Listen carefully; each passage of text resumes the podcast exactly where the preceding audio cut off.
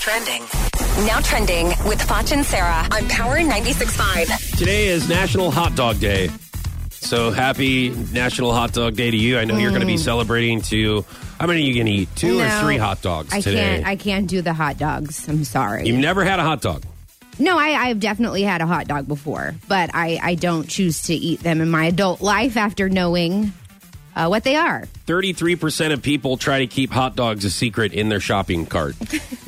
I don't. That's how I feel about my box wine. I'm like, Why? I'm like nothing to see over here. No way, that's great. I think that's great that you have box wine. I just eh, I don't know. I kind of feel like a like a Hoosier. 84% of people agree that most hot dogs are not healthy.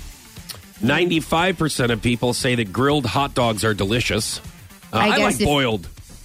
I like No. putting, I like plopping them in a, a pot of, of water Mm-hmm. and then boiling those things until they burst. They're bursting at the seams and then you put it on your bun. Mm. so and you know I'm not feeling the best today. So you're going to talk talk about boiled hot dogs first Mm. so thing good. in the morning. What's good about it is when they crack and you boil them a lot and you take them out of that hot dog juice. so gross. That's a good. It's a good little crevice to put relish in.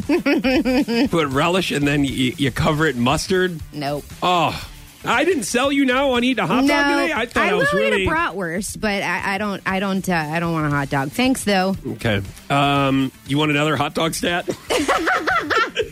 Nah. Are you good? yeah, I'm good. Thanks. You realize that if I, I me and Tingy ever hang out, I'm getting him hot dog because he doesn't get it. At Oh, all. he won't eat them anymore after knowing how they're made.